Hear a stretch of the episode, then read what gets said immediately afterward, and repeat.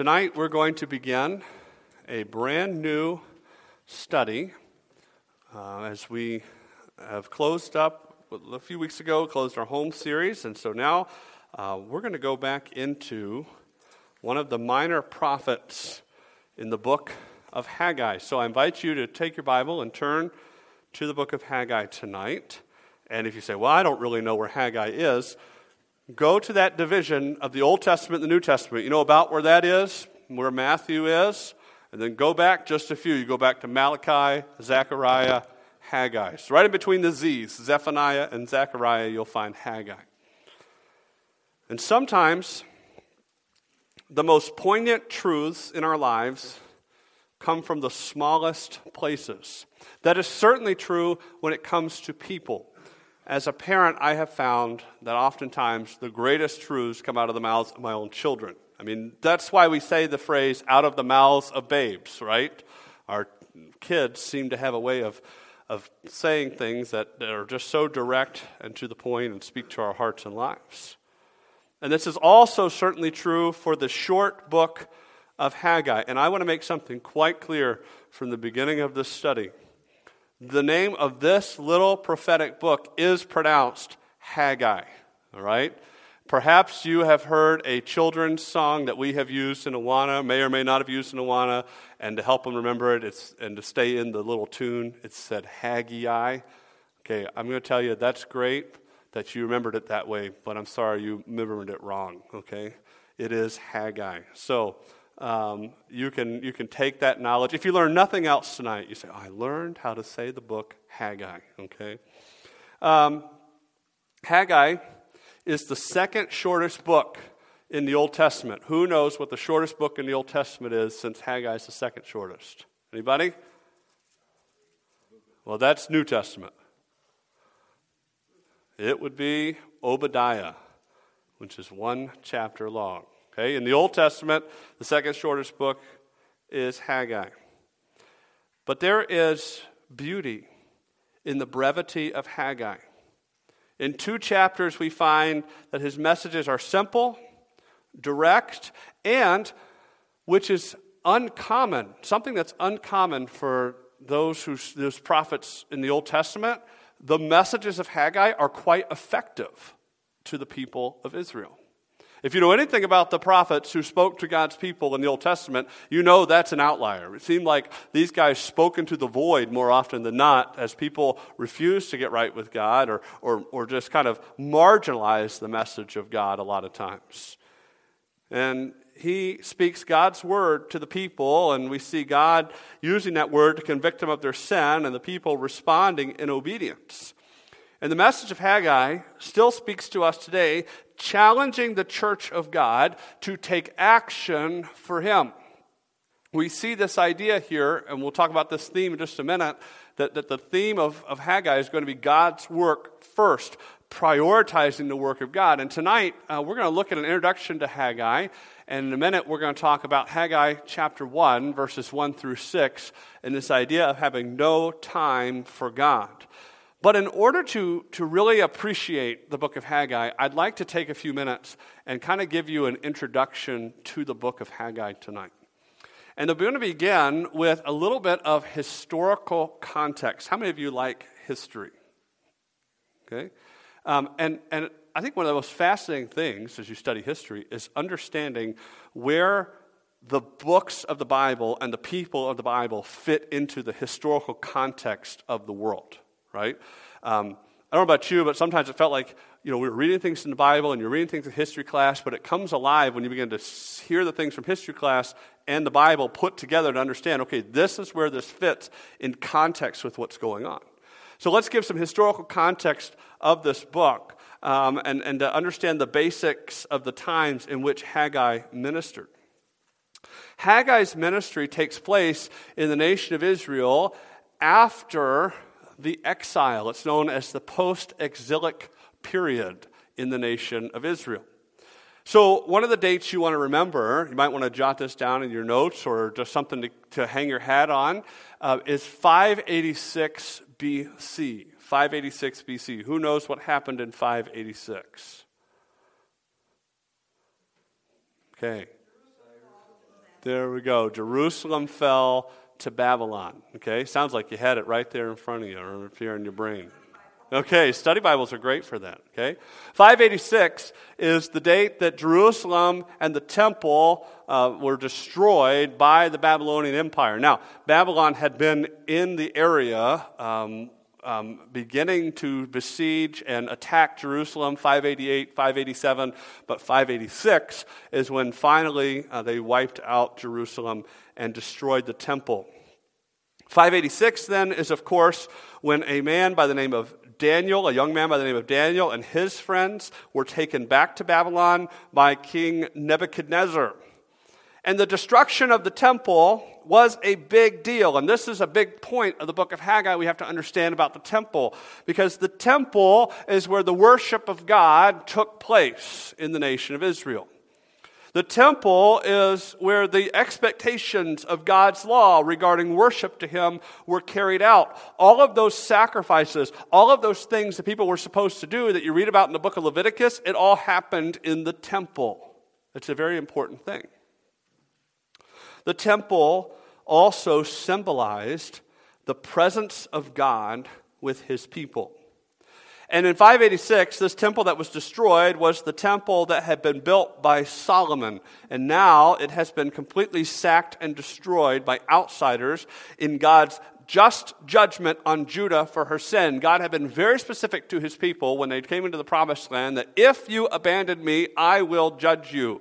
And just as I brought you into the land, I can take you out in captivity. And that's exactly what God did in response to the people's sin. And so the people now could still worship God, but not in the way He prescribed. We're reminded when you read the book of Daniel, in Daniel chapter 6, that Daniel continued to worship God by kneeling in front of his window towards Jerusalem and offering his prayers to the Lord. It was a dark time for God's people, though it was something that was promised to occur, as we said, should they choose to abandon Him, which they had done. However, God's promise had also promised to restore His people if they would return to Him, and He began to do that not 50 years later. Okay, so 586, Babylon comes in and wipes out Jerusalem, the temple, takes the people captive. Now, fast forward to 539 BC, and you understand we're BC, so all the dates are going the way you and I aren't used to. You know, we add a date every year, and before Christ, we subtract one. So we're in 539 BC, and we meet this guy. His name is Cyrus the Persian. And Cyrus the Persian in 539 conquered the city or the empire and the city of Babylon. And he took a much different approach to the peoples who were subjugated under him. While Babylon sought to impose their will on the people they conquered and impose their religion on those people, and again, you can read all about that in the book of Daniel, Cyrus granted these people religious freedom, and he sought to, in a way, befriend the subjects of his kingdom. And so, in 538, an edict was issued by Cyrus permitting Jews who wished to return home and rebuild the temple to do so. And you can read about that in Ezra 1 through 6. We read about those people who returned. And we learn that somewhere around 50,000 Jews returned to Jerusalem under Cyrus at this time in 538. And then, 2 years later, in 536, the people began a great project. We read in Ezra 3, verse 10, when the builders laid the foundation of the temple of the Lord. That's an important thing, right? The temple is an important building. It's the place where they worship God. The priests stood in their apparel with trumpets, and the Levites, the sons of Asaph, with cymbals to praise the Lord according to the ordinance of David, king of Israel. In reality, what I've done, by the way, is I pulled a verse. I just wanted to pull one verse out of Ezra 3, and so I picked verse 10, but you can read the surrounding verses to get better context later on of what's going on. But here what they have done is they laid the foundation of the temple. And it's a wonderful time, because the work of God was going forth again. However, the work of God does not go unhindered. What you would find not long after this is that there would be Samaritan harassment towards the people of Israel and Jerusalem, and that resulted in Persian pressure, and then that would lead to a halt in the work of the temple. And so the people, though they had laid the foundation of the temple, became discouraged in the work, and they quit working on the temple. And now this abandoned temple project would lay dormant for 16 years. So we've gone from 536 to 520. And in 520, the temple is still not finished, and God sends a messenger to stir up the people. And guess who he sends? Haggai. And we have to understand that since their abandonment of the work, the Persian Empire has experienced some changes in power. The ruler of the Persian Empire in 520, when this play takes place, is Darius Hystaspes. He is now on the throne of Persia. By the way, if you've heard the name Darius before, you say, oh, that's from the book of Daniel. Not the same Darius. He was a Darius associated with the government of Cyrus in the book of Daniel. But Darius Hystaspes rules from 522 to 486. And it is under his rule that we see the book of Haggai take place. So I've mentioned some dates to you, but I'd like to give you a date for the book of Haggai. Haggai's messages, interestingly enough, every message that Haggai delivers is dated, so we know exactly when everything takes place. His first message, which begins in chapter 1, verse 1, takes place on what we would know, okay, and I'm going to try to give it to you so we understand. We would know this as August 29th, 520 BC, okay? So if you want to put it in our way of thinking, that's when it takes place. The second message is on October 17th, of 520, and then the third and fourth messages take place on the same day, and that is December 18th, 520. So all of these things take place in the span of less than 4 months. The book of Haggai takes place. We know from the history of Israel that the temple would later be finished in 515 BC, before it would be renovated under Herod, close to the time of Christ. And since this book does not record the temple's completion, we date the book of Haggai and its writings around 520, perhaps 519, depending on when all of these things were compiled.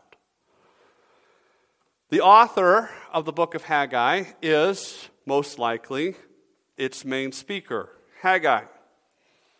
Though, if you read the book, he's often referred to in the third person.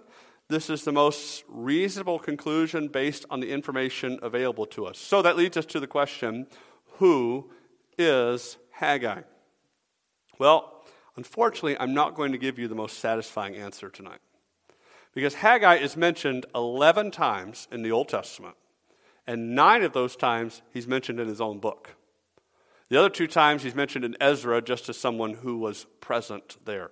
We know nothing about Haggai's family. We know that his name means festive or festival, and that leads some to postulate that this means he was born on or around one of the Jewish festival observances. But even this is not confirmed information. So really, we know no personal information about Haggai. What do we know? Well, we know he is a messenger of God. He speaks not his own thoughts or his own words, but that which the Lord has commissioned him to speak, as was so often the case with the Old Testament prophets. They would declare, "Thus says the Lord." This is what God has said. He is also, something interesting to note, the first prophet to come to the nation of Israel after the exile. And he is also closely associated with the prophet that comes right after him in these books, the prophet Zechariah. But Haggai was a man sent by God at the right time with the right message to help God's people do the right thing. And so that leads us then to the theme of the book of Haggai. Haggai's main thrust is to rouse God's people to prioritize God's work. He sought to stir them up to rebuilding the temple in Jerusalem. And so this is the theme that we take for this study. As I gave you a minute ago, if you want a theme to hang your hat on for the book of Haggai, it would be this: God's work first. I love these little themes for the books of the Bible. I love to have something to kind of hang your hat on when you think of Haggai. And so my goal would be for this is that if you think of Haggai, you think, okay, God's work first, the priority of God's work in the lives of the followers of God. The preeminence of serving God is driven soundly home. However, as you traverse the little book of Haggai, you will find some sub-themes that pop up. You'll find there's a broad theme that is woven not only in Haggai, but also in many of the minor prophets, such as Zechariah and Malachi, that they speak of God's restoration of his people from exile, because this is something God promised to do, that if people returned to him and worship him and would obey him, he would restore them. Haggai also then emphasizes the presence of God's Spirit with his people, and he also emphasizes the physical blessings of God on his people for obedience and the removal of those things in disobedience. This is part of God's covenant with him, with the people, that God promised that there would be blessings for obedience and curses for disobedience. And we're going to see that here in just a few minutes as Haggai mentions these things. And finally, at the end of Haggai, there is a messianic note that looks towards the overthrow of the nations at the end of this short book, because the whole time the Word of God points us to who God is and the end of all things, and that is that God wins, and he is the one who will rule over the nations. And so with this, let us dive into this short but highly relevant book and look at verses 1 through 6 tonight, which teaches this, that delayed obedience is disobedience. And disobedience leads to God-appointed consequences. Perhaps you have thought about this or said something like this in your own home. We say this to our kids, this little phrase at the beginning, delayed obedience is disobedience. If God has called us to do something and we put off doing it when we know we're supposed to do it, that's tantamount to disobeying God. Just because you don't want to do something right now or you don't feel like you should do it right now doesn't mean that you can set your own schedule. God called the people to obey him. And so Haggai comes to stir up their hearts and to remind them that they have disobeyed God, and that he points out in their lives there are consequences because they have disobeyed God. And so tonight we see in verses 1 through 6 that there is a job unfinished in the city of Jerusalem. And in verse 1, we meet the leaders and see the message of Haggai, or the opening of the message of Haggai. It says, in the second year of King Darius, in the 6th month, on the 1st day of the month, the word of the Lord came by Haggai the prophet to Zerubbabel, the son of Shealtiel, governor of Judah, and to Joshua, the son of Jehozadak, the high priest, saying, so as Haggai's first message opens, we are met here with the date. Now, as we mentioned a few minutes ago, I'll say it again just so you kind of have a spot to understand where we are. This date that is given here would coordinate with August 29th, 520 BC in our calendar way of thinking.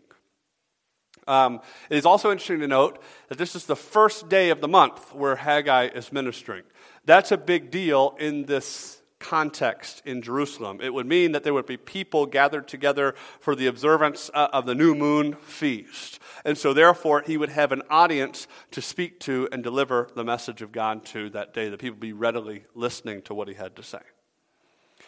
And it's very clear from the beginning whose message this is. Did you catch that? The word of the Lord came by Haggai.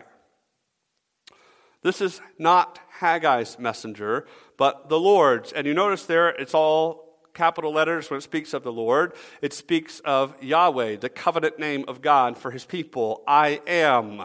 Haggai is the messenger of Yahweh. And so a failure to heed the message that Haggai delivers to the people is not an affront to Haggai. It is tantamount to rejecting God. Because it's not Haggai's message, it's God's message. That's always been the case of God's prophets, that those who were privileged to be his spokesman to the nation of Israel were not delivering their words, but God's words. And so when Israel turned her back on the prophets. She was not turning her back on people. She was turning her back on God. And when Israel then did that, she faced God's discipline. And you know, as Haggai declared not his own words, but God's word, so should this be the same today for anyone who declares the word of God. From the pulpit in your local church to the family Bible time in your living room, from the discipleship meeting in the coffee shop to the ladies' conference, those instructing others in the things of God and how to apply them in life are responsible to declare not what I think, but this is what God has said. That is our responsibility. Whenever you open the Word of God, whether you stand in front of people or you're sitting around, or you're sitting across from someone discipling them, or you're leading your family, your job is to give them the Word of God. Because there is little power in the preacher's words, but there is great power in God's Word. Somebody said that years ago. It's not original with me, but I tell you right now, if you come to my office, that's right by my door on the way out every time. Why? Because it's not about what I say or you say. It's about what God says.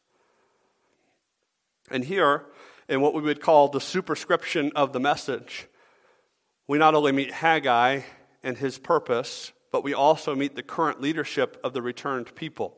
And as the leaders, they're the ones who are first addressed, though the people will certainly receive God's message here in just a second.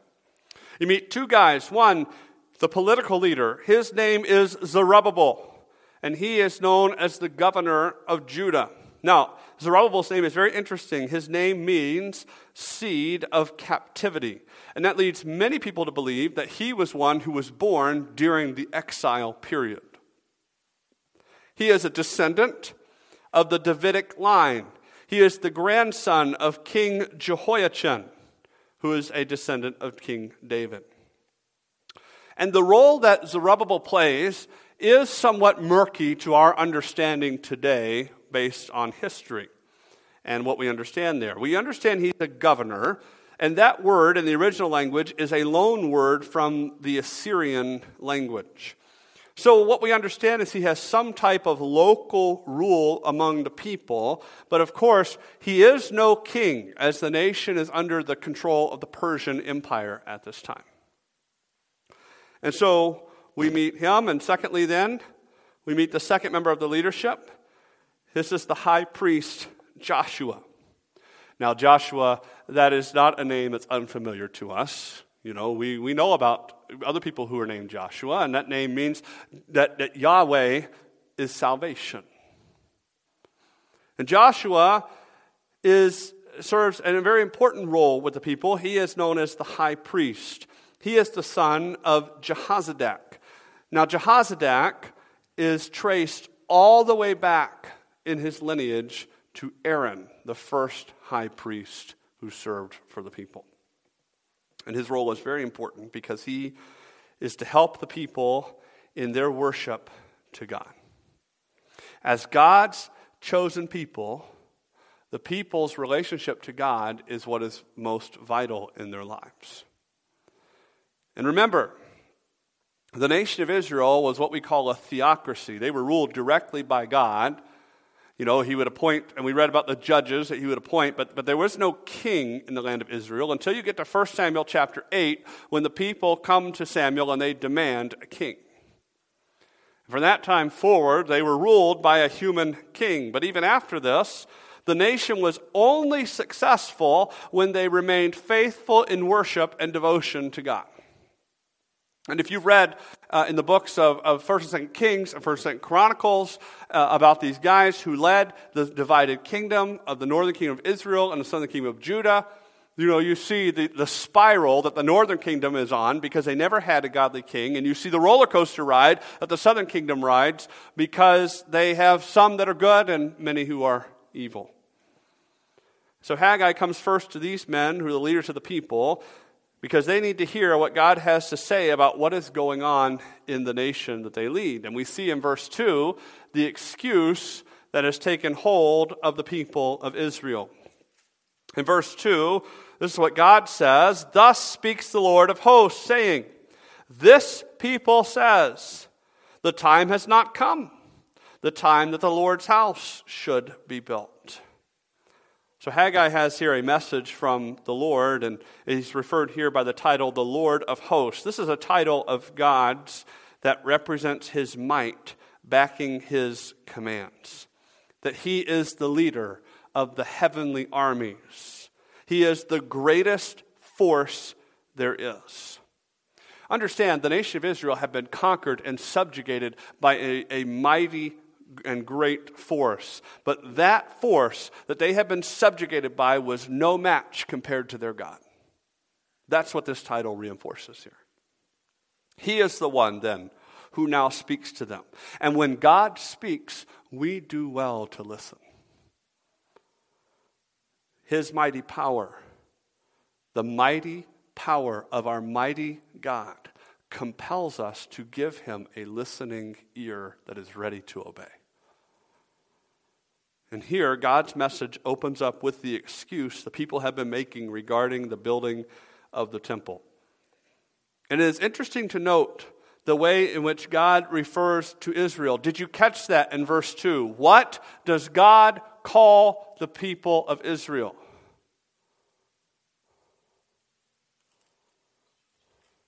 He calls them this people. Does that strike you as odd?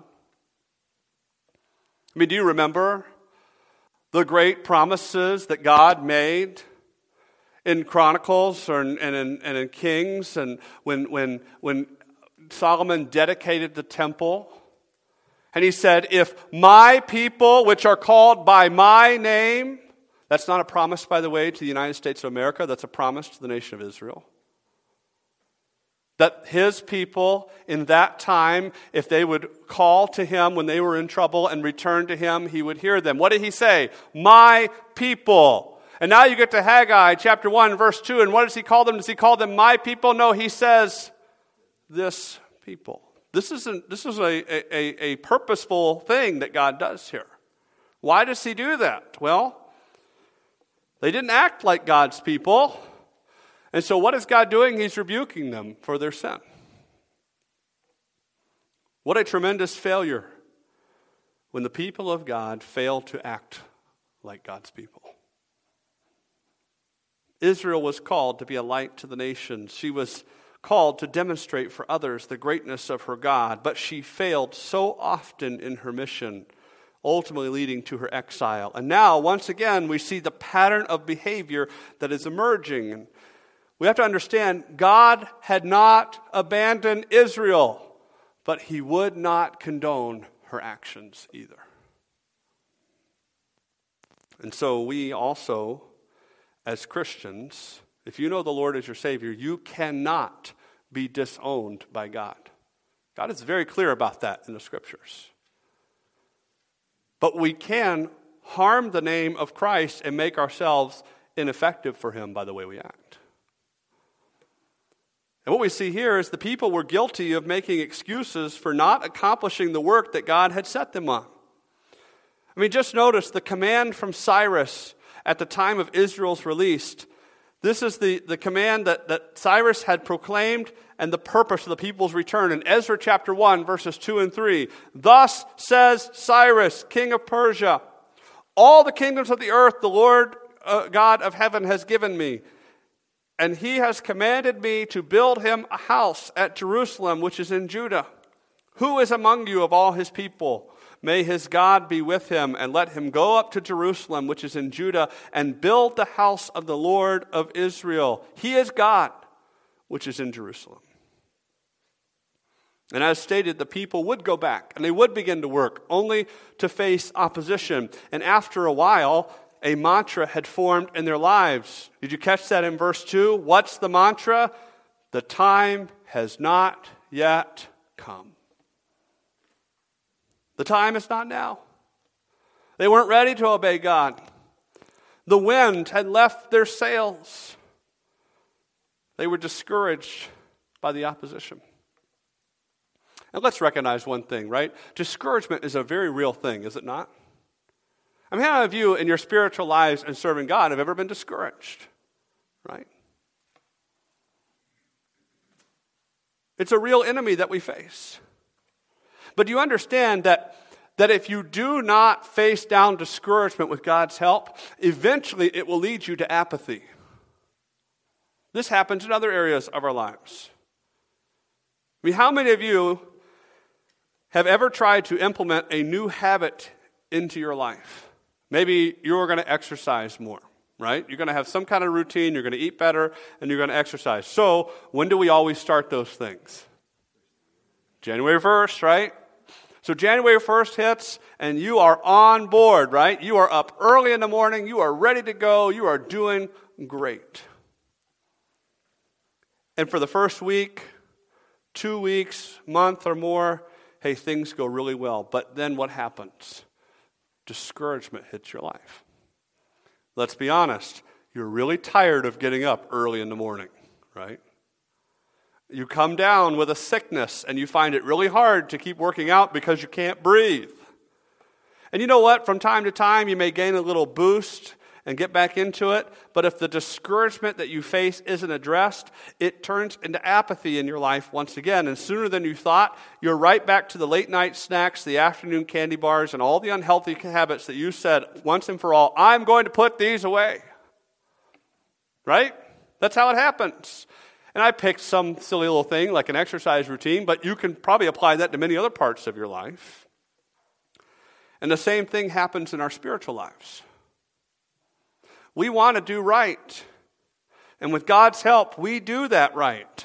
We want to react spiritually to the things that God brings into our lives. We want to take action for Him. We want to commit to serving Him wholeheartedly. And we do that. But then in our spiritual lives, something happens and we get discouraged. Something doesn't go the way we thought it was going to go. People don't react the way we thought they were going to react, and we get discouraged. Our commitment to God seems to waver and seems to falter, and our obedience to God feels very difficult and forced. And in those moments, it's very easy to go from discouragement to apathetic. I mean, we tried to obey God and we failed, so what's the point? We know the Lord. That's enough, right? The Israelites were God's people, and He loved them with an everlasting love. I mean, that didn't change, right? The opposition proved they weren't supposed to actually follow through with the rebuild. I mean, wasn't that right? And so what you find is the phrase, the time has not yet come, really comes to mean I have better things to do. And the same is true for us today. The people had now fallen into apathetic excuse-making when they should have been obeying God. And we can see that because here's the indictment in verses 3 through 5 that God through Haggai lays on His people. Then the word of the Lord came by Haggai the prophet saying, is it time for you yourselves to dwell in your paneled houses and this temple to lie in ruins? Now therefore, thus says the Lord of hosts, consider your ways. So as Haggai's message continues, the picture comes into focus. The people said, the time has not yet come. The time wasn't right to build the temple. Yet, the time was more than right for them to build their own homes. God's house of worship lay in ruins, open to the elements and broken, while they dwelt in completed homes. There's an interesting word that's used here. In verse 4, it says, is it time for you yourselves to dwell in your paneled houses? The word paneled here, and its usage has had some debate surrounding it over the years. There's a couple of things it can mean. Number one, it can carry the meaning of a home bearing luxurious paneling, decorative paneling on the outside of the house. Now, such would be the case for a home of at least the leadership of people, maybe where Zerubbabel or other people like that lived. More than likely, though, it's a word that implies completeness from ground to roof. In comparison to the temple of God, which was broken down, had only the foundation laid, it was open to the elements, the people lived in lavish, completed homes. Everything about their home was done. Everything they needed to live in life, and more so, was finished. And what God was saying is, your priorities are not in the right place. Their homes flourished while God's temple floundered. And this, God says, is the evil they have done. They have been claiming the time wasn't right to obey God, but the time had certainly been right for them to take care of themselves. Well, we don't really have time to obey God, but we have time to take care of our own desires. And now God calls for them to take on some much-needed perspective. What does he command them to do at the end of verse 5? Consider your ways. Take a step back. Take a look at what's going on in your life. Reconsider your priorities. It is true that they needed somewhere to live, right? But there were some things that could have waited while they restored the place most vital to their lives, the house of God. God's people were called to live lives that revolved around God. We think about that. That's what God called them to do. Live your life revolving around me. But so often, as is so often the case in the lives of people, even those who claim to serve God, they live lives that revolved around themselves. Folks, can we just ask this question? How often is this the case for God's people today? Sadly, it's all too often, is it not? Sadly, even as followers of God, it's true in our own lives. Personal time with God, a time where you can sit and read God's word and spend time talking to him, that personal devotional time with God is so often sacrificed on the altar of a busy schedule, the altar of a desire for a day off, or the pride of feeling I don't need it, and many other reasons. You say, hey, listen, I don't have time for God today. I'm too busy. I have this to do. I have that to do. But you know what? At the same time, we have plenty of time to work on the car, to play video games, to spend time on our phones, to get our chores done, or, frankly, just to sit around and do nothing. And those things fit pretty well into our supposedly overcrowded schedules. It's not that we don't have the time, it's that we don't make the time to obey God. Apathy has shifted the priorities of our lives. Listen, you go to any church in America on Sunday evening, and you're going to find something. Church attendance plummets on Sunday nights and Wednesday nights. And the myriad of feeble excuses is almost amusing. Well, you know, this is our family night. You know, I've really had a long week. I need to prepare myself for go to work on Monday. I got a game to watch. And, well, you know what? I just don't think I have to be there. These are the reasons that people give. And in reality, you and I are giving our time somewhere to something or someone. But what we're doing is elevating it above the one we're called to serve.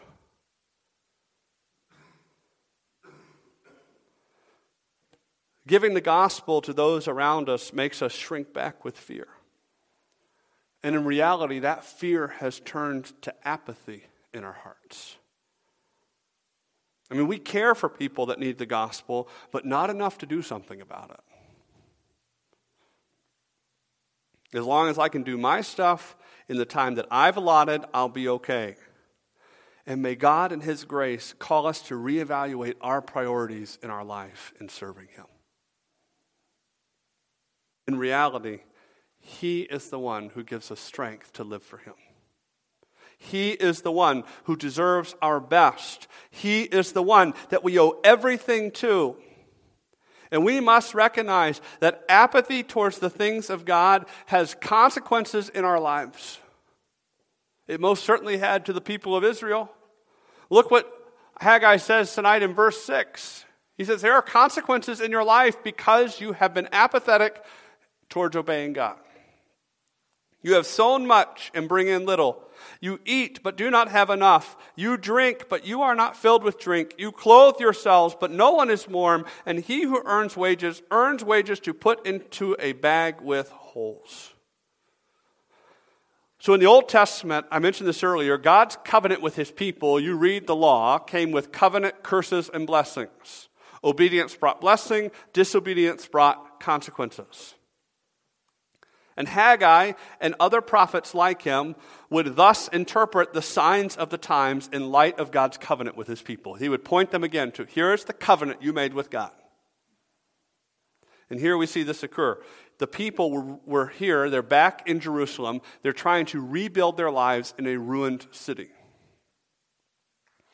And they were struggling to make ends meet, let alone get ahead in life.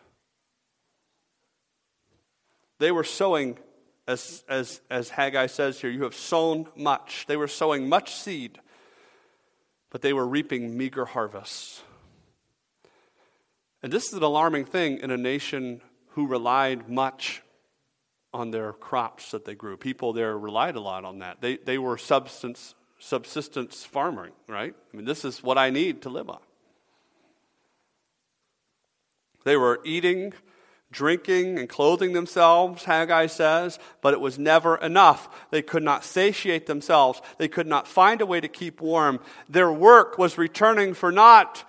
He says at the end of verse 6, that he who earns wages to put into a bag with holes. The ones who hired themselves out to help others could never make enough. That's picture of the money bag with holes. And at that time, they didn't really pay each other in coins, but in discs of different weights and different things like that. The idea is that as soon as you put that money in the bag, it's gone because it's going right out the other end. It's an instantaneous loss of anything they financially acquire.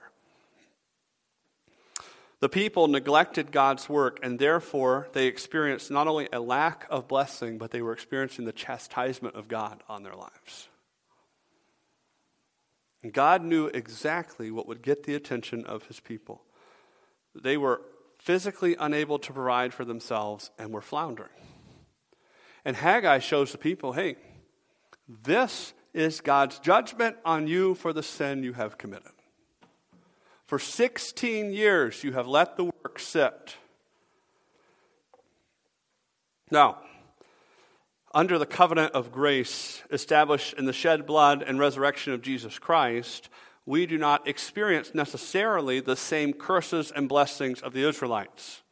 I'm not here tonight to tell you, hey, you know, this is covenant theology and here we are, we're the new Israel. However, we do recognize that God does still seek to get the attention of his own and chastises them for their sin. The Bible communicates that very clearly to us in the New Testament. So we do well to evaluate our life experiences before the Lord and our relationship to him. Could it be that the difficulties that we face in our lives, that the struggles that plague us and the unsettledness in our hearts, they don't need more money, more medication, noise, or sleep thrown at them. But instead, they need to be addressed by a spiritual course correction. That God is trying to tell you something. Hey, I want you to serve me, not yourself.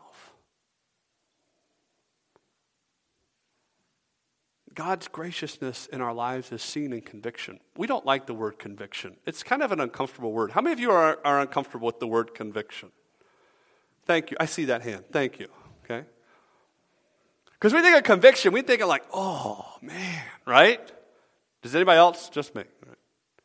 Do you realize that conviction is God's grace?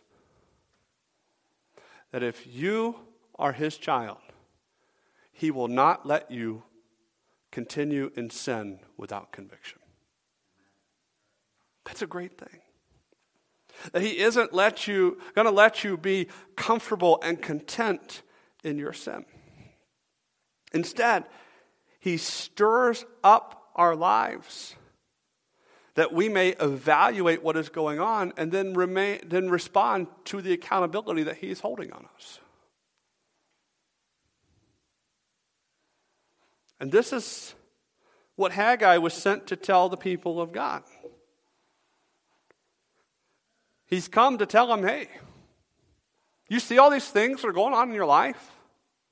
You see all these awful things? You see how you can't even make ends meet in your life? This is God trying to tell you, I need you to obey me, and I'll take care of you.